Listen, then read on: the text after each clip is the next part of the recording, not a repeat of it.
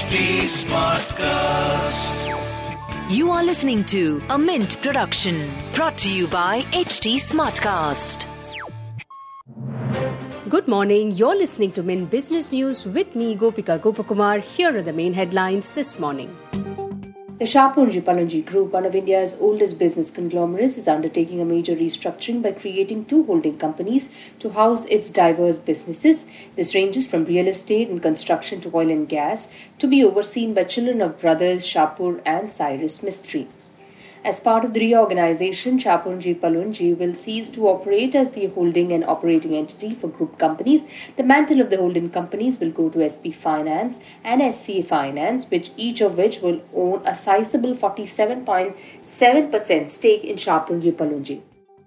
Amazon is in advanced talks to acquire MX Player, the video streaming platform owned by Times Internet. The US e commerce giant has hired one of the big four accounting firms to carry out due diligence of MX Player exclusively, and the process is expected to take 30 to 40 days.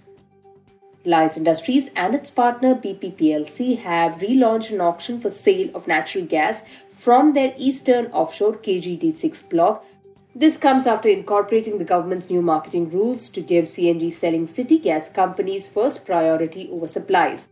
Reliance and its partner BP Exploration Alpha will sell 6 million standard cubic meters per day of gas in an e auction planned for 3rd April.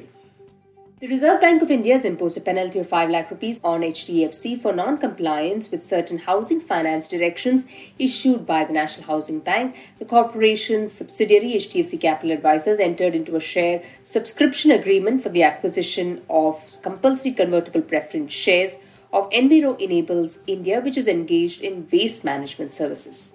India plans to extend restrictions on the export of diesel and gasoline after the current fiscal year end of this month.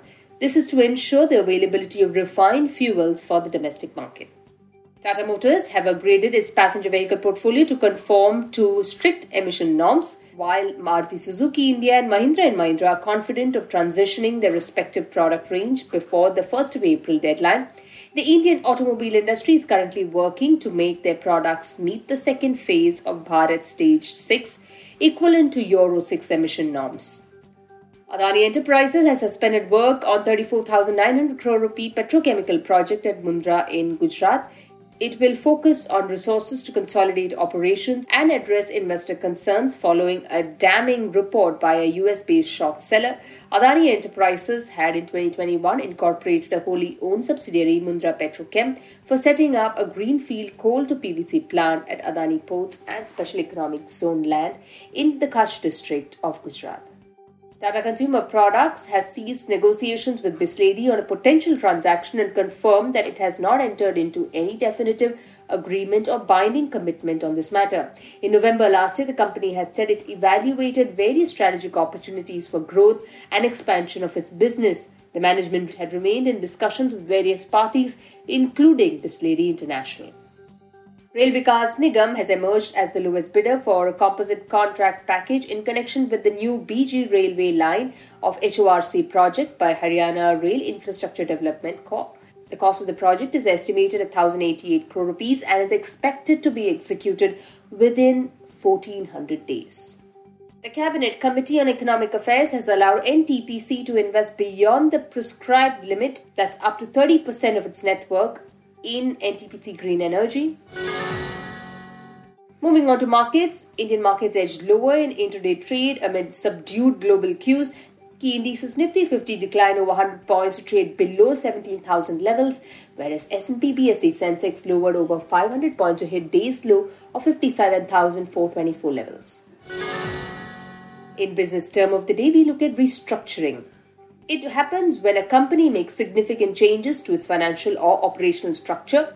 Typically, while under financial duress, companies may also restructure when preparing for a sale, buyout, merger, change in overall goals, or transfer of ownership. With that, it's a wrap on today's edition. Thanks for tuning in. Have a great start of the week. See you tomorrow. Bye bye.